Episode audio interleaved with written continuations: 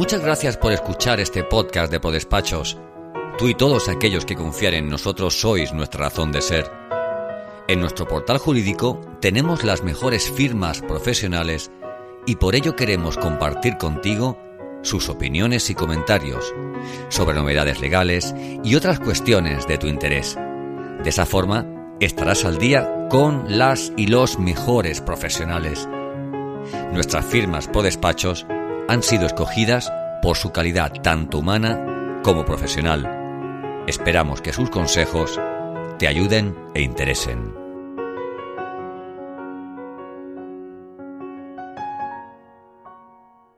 Hola, Josep María Sayarés. Muchas gracias por atendernos y responder a nuestras preguntas. Y bueno, en primer lugar, te quería preguntar desde Sayarés Asesors, firma de Prodespacho y de la cual tú eres socio director, ¿podrías hacer un balance de lo que ha sido el 2021 y cuáles crees que pueden ser las perspectivas para el 2022? Hola, Gloria, buenos días. Bueno, para nosotros también es un placer puedes estar aquí compartiendo un poco experiencia y, y sabes perfectamente con, por los muchos años que hace que nos conocemos, pues que con ProDespachos tenemos una buena sintonía y aparte nos parece una, buena, una muy buena propuesta de difusión de lo que hacemos los despachos. Eh, dicho esto, pues nada, ¿qué te voy a contar? Yo te diría que el 21 Em, después del 20 eh, del año de la pandemia, pues ha sido un año en el cual, como despachos, yo creo que ya hemos vivido una recuperación, ¿eh?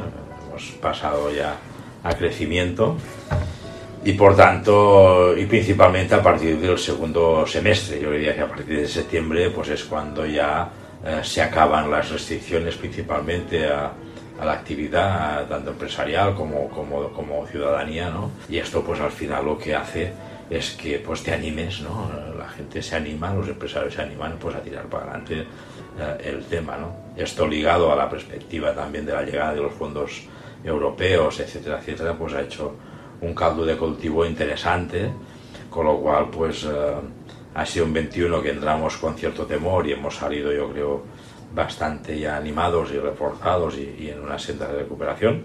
Y de cara al 22 pues de entrada eh, muy buena vibración, que teníamos eh, cerrando 21 y haciendo presupuestos de 22 es muy buena vibración, aunque pues con la con eh, el estallido de la, del conflicto entre Rusia y Ucrania, pues bueno, te deja de nuevo un poco fuera de juego o, con mucha incertidumbre, ¿no?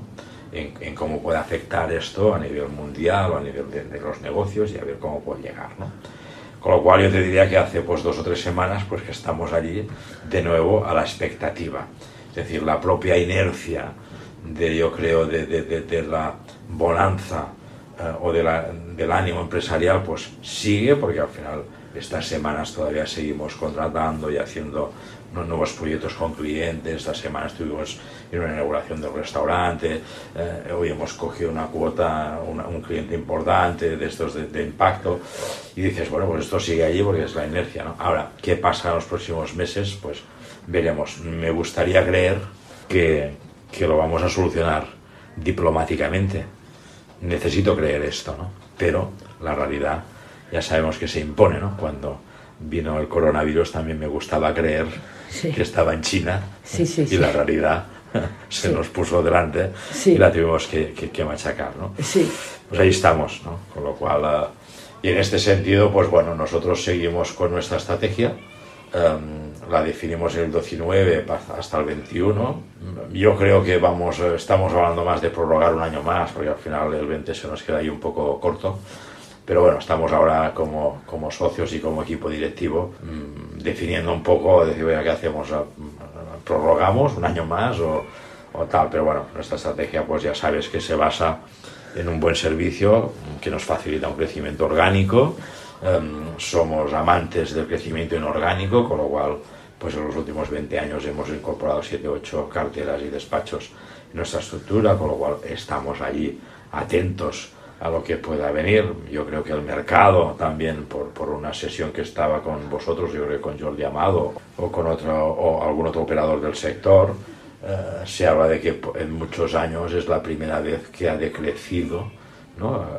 el, el, nacimiento de pequeños despachos. um, con lo cual, pues bueno, es el primer año. No sé si sea una tendencia o es una circunstancia. Sí. Pero nosotros somos conscientes o, o creemos de que al final uh, las empresas, uh, los despachos y la, como empresas de, de, de, de, servicio profesional, pues tenemos que ganar tamaño para ser rentables y para tener por, pues, poder ofrecer una buena solución en el sector. ¿no?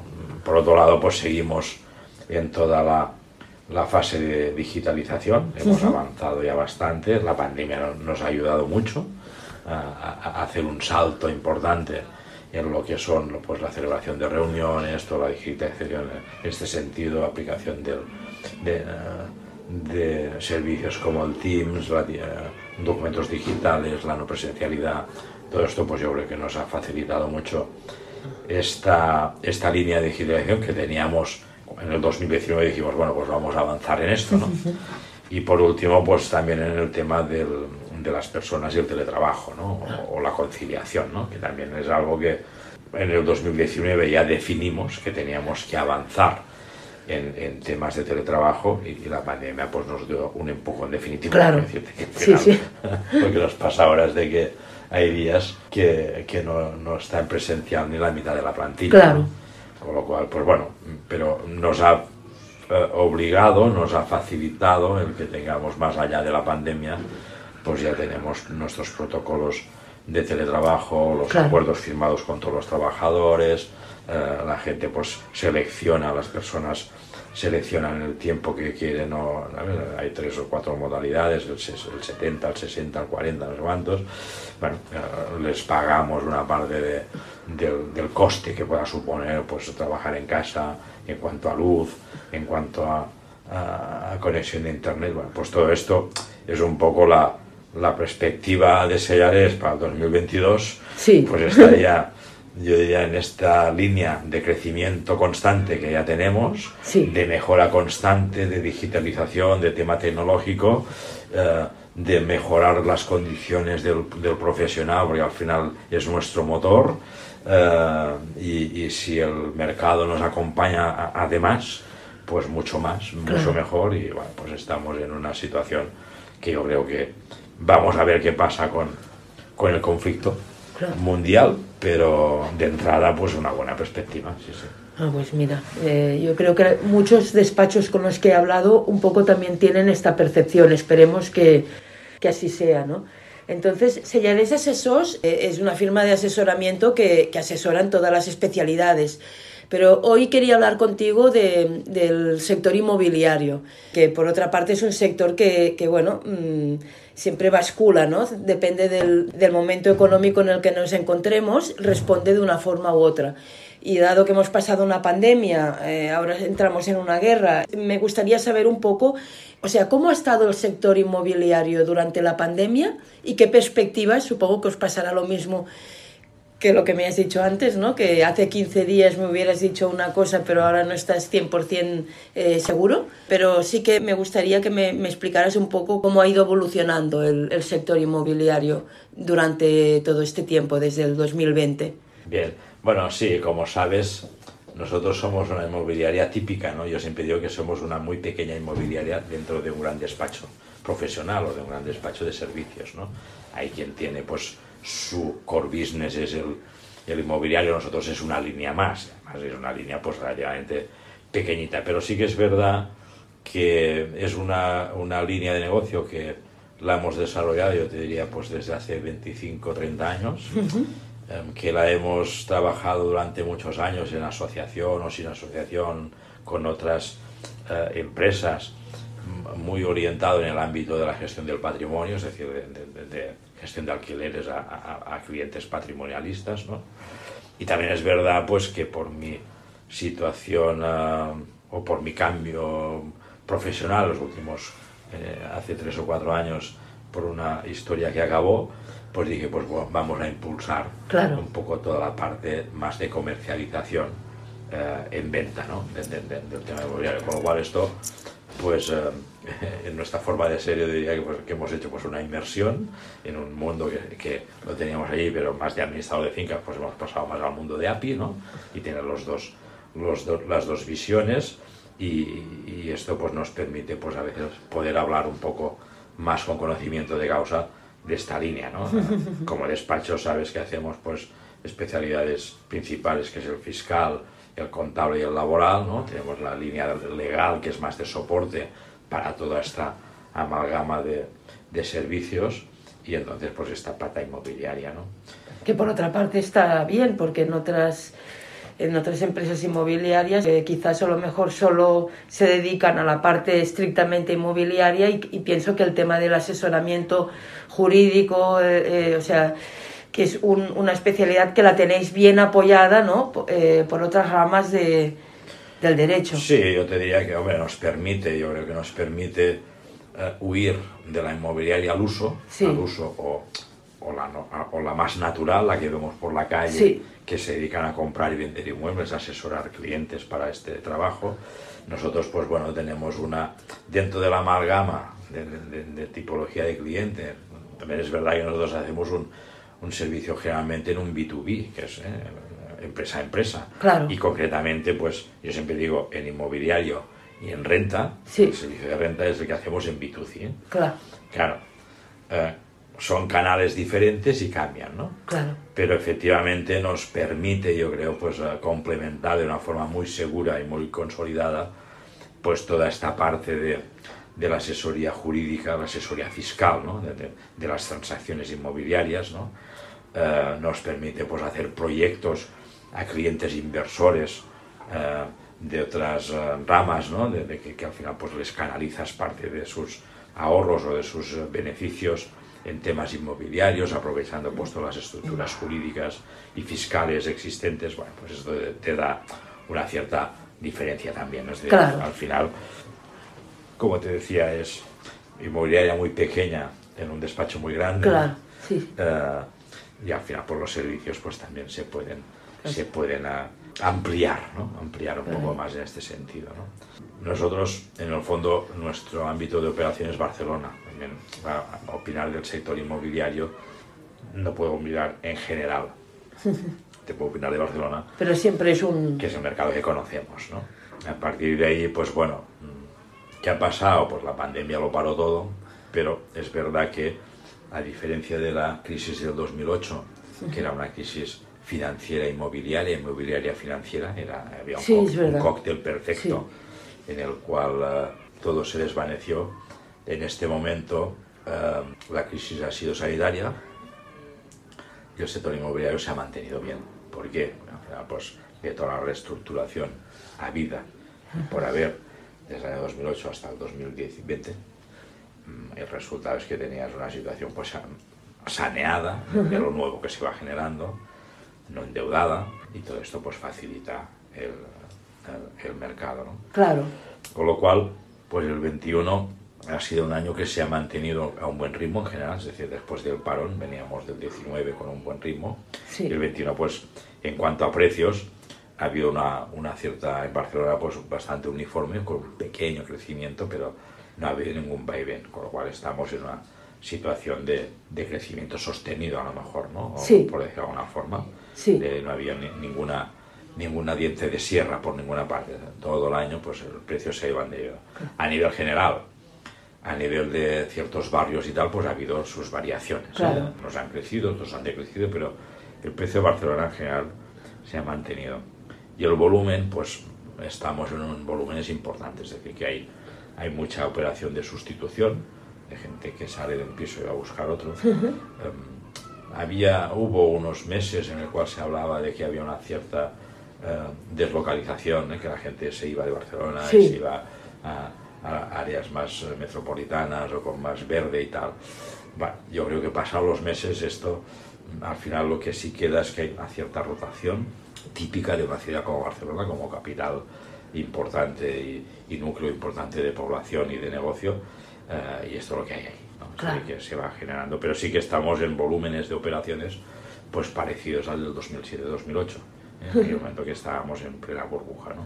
Se ha hablado bastante de si hay burbuja no, yo creo que en este momento no la hay, porque no hay apalancamiento financiero, no, no hay, es decir, las operaciones de banca se, se hacen estudiadas y tal, y no es aquello que antes te decías, oye, te pedías 100.000 y te daban 160.000 para que te compraras también el coche, ¿no?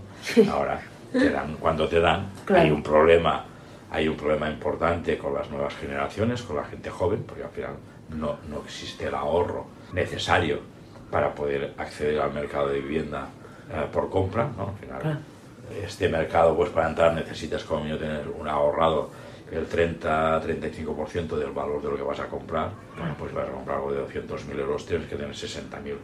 Y hoy en día es difícil que la juventud tenga 60.000 euros para poder hacer esta...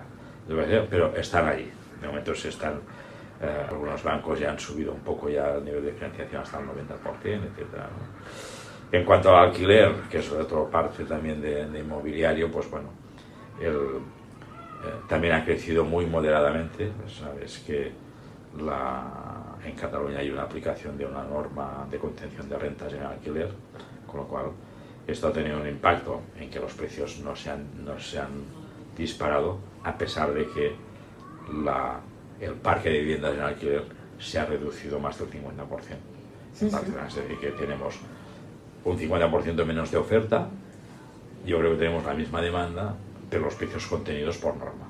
Ya. Con lo cual, ¿qué nos pasa ahora? Pues que cualquier producto que sale en alquiler, en tres días lo tienes alquilado. Ya. Porque hay tanta demanda y hay tan poca oferta que la gente, eh, la gente pues coge y alquila. Y, esto, y esta, esta oferta que no está en alquiler, pues está en venta. Por tanto, el mercado de venta se mantiene bien y a buen ritmo. Claro. Y esto veremos. supongo que si no pueden subir los alquileres, también hay gente que, que se tira atrás, ¿no? Y... hay propietarios que dicen, yo para esta rentabilidad pues me lo vendo y, y, claro. y me hago otra cosa. hay cierto movimiento en este sentido. Claro.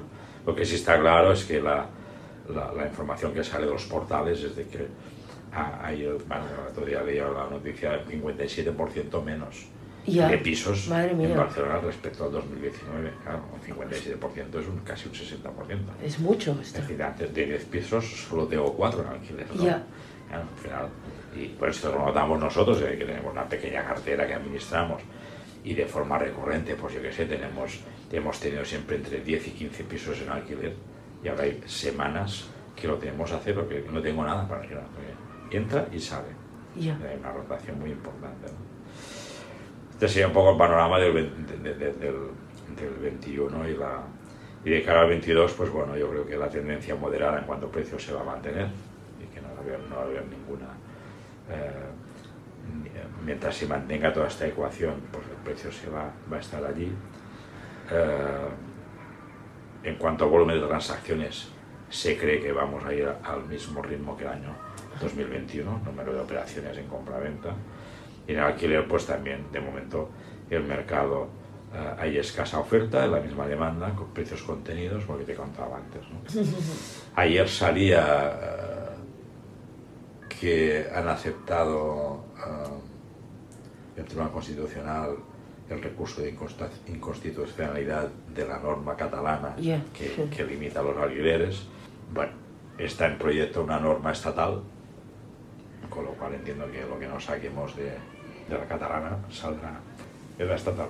Y entonces, pues bueno, en todo este panorama, pues como hemos dicho antes también con la asesoría, pues la guerra, ¿qué hace? Pues tener, eh, es pronto para saber el impacto que esto pueda tener, ¿no? Eh, tenemos que ver cómo avanza. Hay unas primeras consecuencias, que es que el mercado ruso-español les han cortado todo el modelo financiero, es decir, rusos residentes aquí, con cuentas aquí, se las han cancelado todas. Con lo cual en mercados, yo diría de, desde Valencia hasta Cádiz, ¿no? en la parte mediterránea, que yo creo que son, allí es un buen cultivo, hay, mucha demanda de, este tipo de, de, de, cliente ruso, pues estos están ahí ahora todos tocados porque se ha parado todo de golpe. En ese sentido. Aquí en Cataluña, pues yo creo que Costa Brava también tiene algo, pero no en tanta medida. Pero bueno, de momento esta es la primera consecuencia. Y, y, a partir de ahí, pues bueno, el impacto que pueda tener a mí, me gustaría, me gusta creer estas semanas de que se va a solucionar de una forma diplomática, pero esto, Gloria, sabes que no, no sabemos cómo va a ser. Sí, Por lo sí. cual ahí estamos, ¿no? Te quería preguntar, dentro de este panorama, eh, ¿tú crees que continúa siendo una buena eh, opción invertir en, en inmuebles en este momento de duda y de, y de incertidumbre? Esta es una buena pregunta.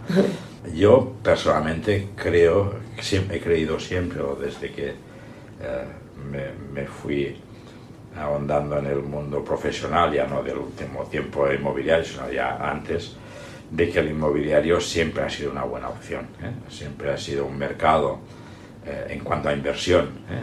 Eh, viéndolo desde el punto de vista de inversor, con unas rentas eh, moderadas, pero garantizadas. Es decir, que al final, si tú inviertes en bolsa o en cualquier compañía, pues bueno, puede pasarte de que de un día a otro te baje el valor un 90% y ahí te quedas. A mí me ha pasado que me han bajado hasta un 60%, dices, y, y- y después es muy volátil. ¿no? En, en- en inmobiliario, estas situaciones, incluso en la propia crisis del 2008, no son drásticas. De un día para otro, de un, día para otro, no bajas un, un 50% el valor del inmueble. Puedes bajar eh, en un mes, pues un 10%, podría ser. Te bajas un 10 en un mes, no de un día para otro. ¿no? Con lo cual, mm, pues bueno, mi consejo siempre es es seguro, ti- cuanto más seguridad, menos, menos posibilidad de rentabilidad, pero siempre tienes el ladrillo que está debajo. Claro. Tienes la realidad, ¿no? Claro. Y al final, pues bueno, la, re- la rentabilidad normalmente, ¿eh? en un Barcelona estamos hablando de rentabilidades brutas en alquiler, pues de entre el 4 y el 5%, no puedes pretender, a lo mejor te vas a, una- a un pueblo de Valencia o tal y pues llegas a sacar un 10, porque el precio de compra es muy ajustado en relación a la renta que te pagan. ¿no? En un Barcelona, pues no, al, al piso tipo, que, que es de 800, 900 mil euros, pues tiene un coste de adquisición pues de 200 mil euros. Con lo cual ahí te manejas en este, en este 4 o 5% bruto como, como máximo de rentabilidad. ¿no? Bueno, pues esta es la. Con lo cual, para mí, a tu pregunta, ¿es una buena opción? Yo creo que siempre es una buena opción. Si quieres especular, pues no. um, o sí, pero ya es más, tienes que pensar en demás, pero en general es una, es una buena opción. Sí, sí. Y ahora ya un poco como pensando en el- la persona que va, va a comprar, no sé si es una pregunta demasiado chiquitita, es decir, ¿qué consejos das tú a una persona que tiene que comprar o, o que quiere comprar un inmueble? ¿Qué, qué precauciones tiene que, que tomar? Bueno, claro, la compra, nosotros tratamos clientes que compran y clientes que venden, ¿no? Esto de entrada. Que como nuestro foco es el cliente, al final nos manejamos, ¿no? Para ello trabajamos eh, en una en, en red, ¿no? Con una red que se llama Pialia Sí, que te quería preguntar también. que es una red pues que te proporciona conocimiento y te proporciona clientes. Al final, si yo tengo un cliente que quiere vender, pues un compañero mío me proporciona un cliente que quiere comprar, con lo cual todos son clientes. Claro. Ya no es aquello, no es el comprador, es cliente con cliente. Si yo tengo un cliente que quiere comprar, pues me acerco a la- al producto de la red y también encuentro el producto, en general lo encuentro y lo puedo recomendar al cliente pues para que lo compre. ¿no? Con lo cual, en ese sentido, eh, Apialia es una red que está bien avalada por el Colegio de APIs de Cataluña, ¿no? y que tiene más de 300 agencias en Cataluña, que tiene 100 agencias en Barcelona, con lo cual esto nos da mucho juego. ¿no? Y se trabaja con estos modelos de con el modelo de que le llamamos de exclusiva compartida, que al final es que si tú eres vendedor me das la exclusiva a mí para vender, pero automáticamente hay 300 agencias que lo están vendiendo. Y si lo reducimos como mínimo, si es de Barcelona, 100 agencias en Barcelona que lo, están, lo pueden vender, con lo cual la red de ventas es brutal. Y si quieres comprar, pues igual, yo tengo acceso a toda la a toda la- el parque de inmuebles que hay, que en este momento pues hay más de 300 inmuebles que están ahí pues de forma constante que se van haciendo, ¿no? Esto, mm, ¿qué te permite? Pues da- aconsejar también al comprador, al vendedor, ¿no? Si, si aconsejo al comprador Bueno, el comprador como tal, lo más importante para nosotros es que tenga muy claro qué es lo que quiere comprar y que nos sepa trasladar muy bien lo que necesita para poderle buscar aquello que es lo que necesita y que no tengamos que dar muchas vueltas para encontrar el producto. ¿no? Al comprador puede haber dos tipos, el finalista y el inversor. Bueno, pues si es el finalista, pues evidentemente con esto pues tendremos que buscar aquello que necesita o aconsejar, decir, mira, pues por todo esto a lo mejor tienes que irte a la obra nueva que es interesante, por lo que sea, ¿no? Y si es al inversor, pues también, eh, es decir, el comprador finalista tiene que ver su casa. Claro. El inversionista tiene que ver su inversión. Claro. Eso también nos cuesta. Que el inversionista a veces dice, uy, esto no me gusta. Digo, ya, pero no te tiene que gustar, te tiene que ser rentable. Claro. Y a veces hay como eh, la vivienda es un bien de primera necesidad, con lo cual, y todos la tenemos en general, ¿eh? como, como personas y, y, que somos, pues tenemos nuestra vivienda, ¿no? Um, y es difícil no proyectar tu, lo que, tus gustos. Claro, cuando es para invertir, yo siempre digo, bueno, no te fijes en tus gustos, tienes que tener un producto atractivo para que sea atractivo para el que te lo quiera alquilar o para el que, te lo quiera comprar. ¿Sabes? Al final es cambiar la visión y decir, no, no, ahora tengo que pensar en el que se me lo va a alquilar con lo cual yo haría a lo mejor algo, pero si no lo va a apreciar y que lo va a alquilar, pues no lo hagas. Claro. Sí. Con lo cual, en ese sentido ya te digo, es una, una situación de, de tener muy claro qué es lo que quieres comprar, al finalista pues orientarle y al inversor pues también en esta historia. Y cuando el cliente es el vendedor, pues bueno, en general, si es la vivienda propia, lo más importante, una de las cosas más, hay tres o cuatro ejes, pero uno de ellos es despersonalizar tu vivienda, es decir, que al final eh, tu vivienda tiene que ser atractiva para quien la vaya a comprar, no a lo que a ti te parece. Claro. Si normalmente has vivido 30 años allí y tienes unas cortinas que dices, oye, pues mejor que las quites. Y dices, ¿cómo vas a quitar esas cortinas que las hizo mi abuela? y dices, pues porque hay que quitarlas porque no, son, no, no venden, ¿no? Con lo cual, es como aquel que dice, si tú te vendes el coche, ¿no? cuando lo van a enseñar, ¿a qué no vas con el coche sucio, hecho polvo y que haga ruido? Normalmente dice, oye, paso por el túnel, lo limpio bien, si hay algún ruido paso taller que me haga, como mínimo que me haga una adecuación y cuando yo lo muestre al posible comprador, que no me baje el precio por esto. Pues en el piso pasa exactamente lo mismo, lo que pasa es que los precios son diferentes. Claro. Si tienes que adecuar un piso para vender, es decir, que encima que quieres, que quieres vender, le dices, no, pues tienes que gastar 3.000 euros a lo mejor en vaciar, pintar, pintar. adecuar y tal, ¿no? Y Uf, pues sí, pues porque estos los vas a recuperar sí o sí, ¿no? Claro. Pero bueno, básicamente lo que llama despersonalizar la vivienda y que, le- y que deje el bien para vender en ojos del que va a comprar. Claro. ¿no?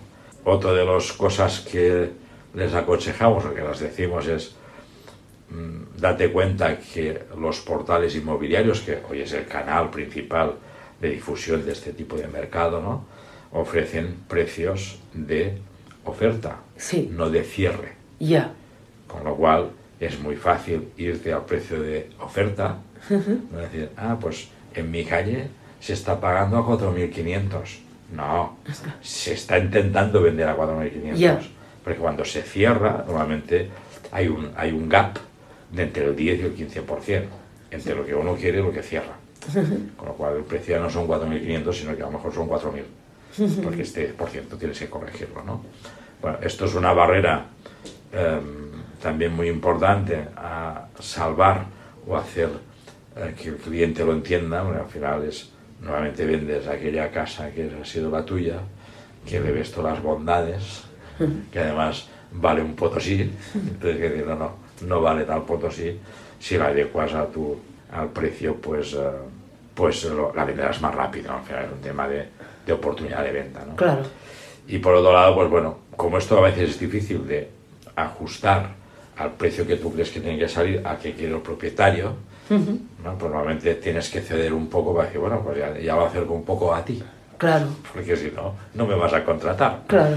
¿Eh? Entre otras cosas, o, o dices, bueno, sin que sea una animada, yo si me dicen, oye, hay una diferencia de 150.000 euros de precio, y digo, mira, ¿sabes qué? Véndetelo tú, venda, claro. porque si no vamos a hacer el indio, ¿no? Claro.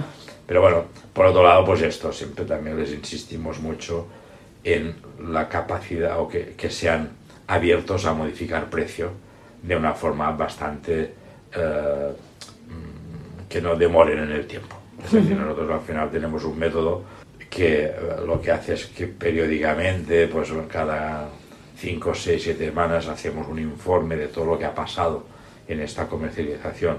¿no? Eh, los los leads, el internet, los portales, los gráficos, todo, por, todo el plan de marketing que has hecho, por donde has difundido. ¿no? Al final del todo gloria esto es, mm, si no he hecho visitas es que no estás a precio. Claro. Si he hecho una visita o dos en un mes, mm, pero no estás a precio. Al final el barómetro es, si yo en un mes hago 6, 7, 8 visitas, te preocupes que ahí, ahí entrarás. Bueno, pues un poco los consejos que damos, hay mucha parte de esta de preparar el inmueble y preparar al cliente para que sea capaz de, de poder aceptar esto. Y poco más, de momento, pues que puede comprar, que, que- que el mercado está ahí, que los inmuebles están ahí, que si no está ya una guerra mundial y no sé cuántos, pues seguimos ahí vivos, ¿no? No, eh, última pregunta que ahora me ha venido a la cabeza, teniendo en cuenta lo que las viviendas de segunda mano. Esta crisis del abastecimiento, que de, de alguna forma, por lo que yo estoy viendo, afecta directamente a lo que serían las reformas, ¿no? Lo que cuesta conseguir aluminio, lo que... Eh, ¿Esto est- afecta o, o- o quizás a, a largo plazo? O sea, no, no, no, esto está, está afectando. Sí, sí. Esto, eh, el coste de la construcción o de tal, esto se ha duplicado.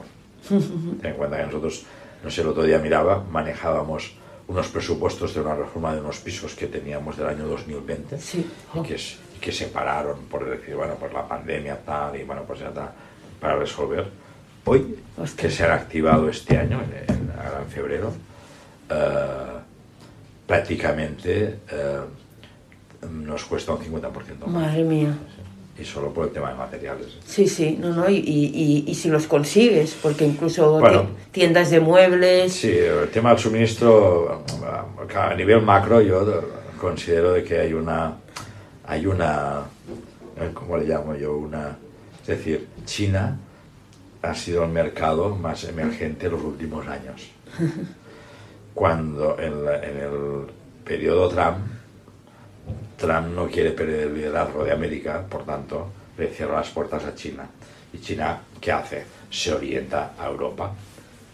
claro, Cuando Trump se va, Biden abre. ¿Y qué hace China? Pues irse al mercado más grande.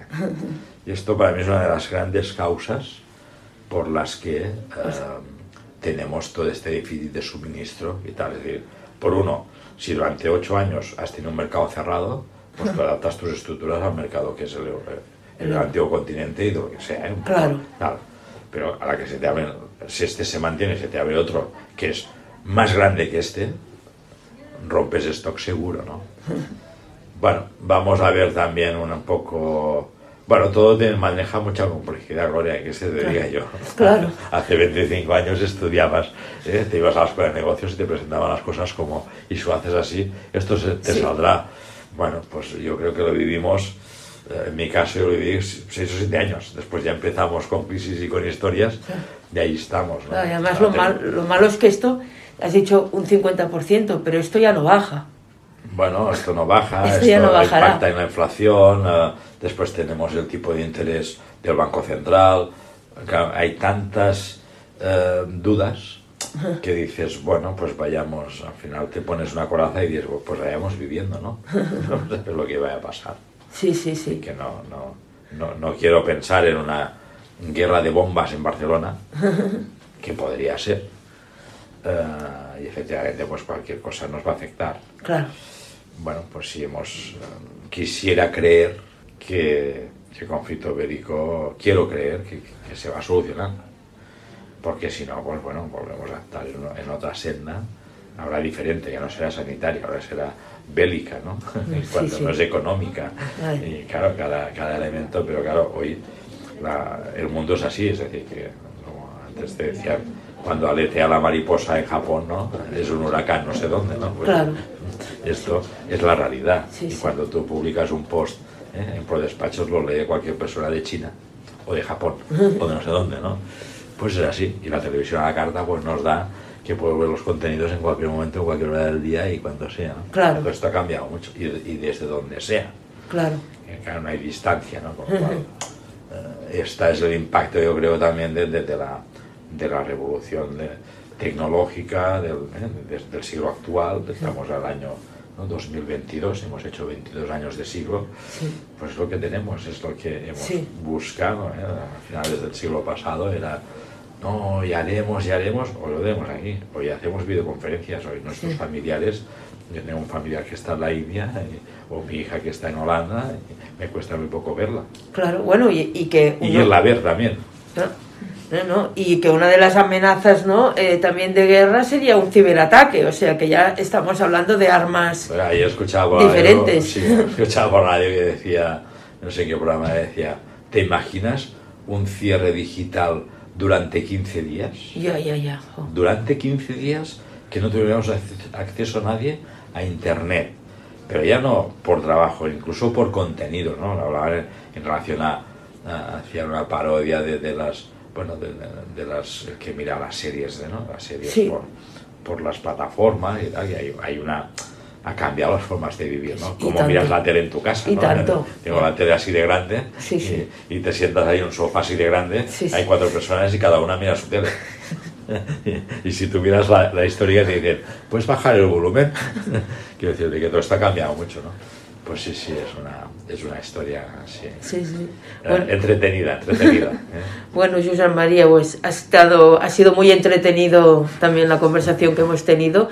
Y bueno, y yo al menos eh, me ha servido de mucho y he sacado muchas conclusiones, como siempre, Susan María. Y muchas gracias y hasta, y hasta la próxima. Pues nada, gracias a vosotros por el trabajo que hacéis y por la difusión que dais al sector y por todo lo que todo lo que significáis en nuestra, en nuestra profesión. ¿eh? Gracias. Gracias a vosotros. Gracias por escuchar este episodio del podcast de ProDespachos. Si te ha gustado este contenido, ¿por qué no nos dejas una reseña en Apple? Queremos saber tu opinión. Valora el capítulo, compártelo, súmate a nuestro podcast, haciendo que otros profesionales como tú lo conozcan. Y sobre todo, no olvides seguirnos en tu plataforma de podcast habitual para conocer al momento cada nuevo podcast de ProDespachos.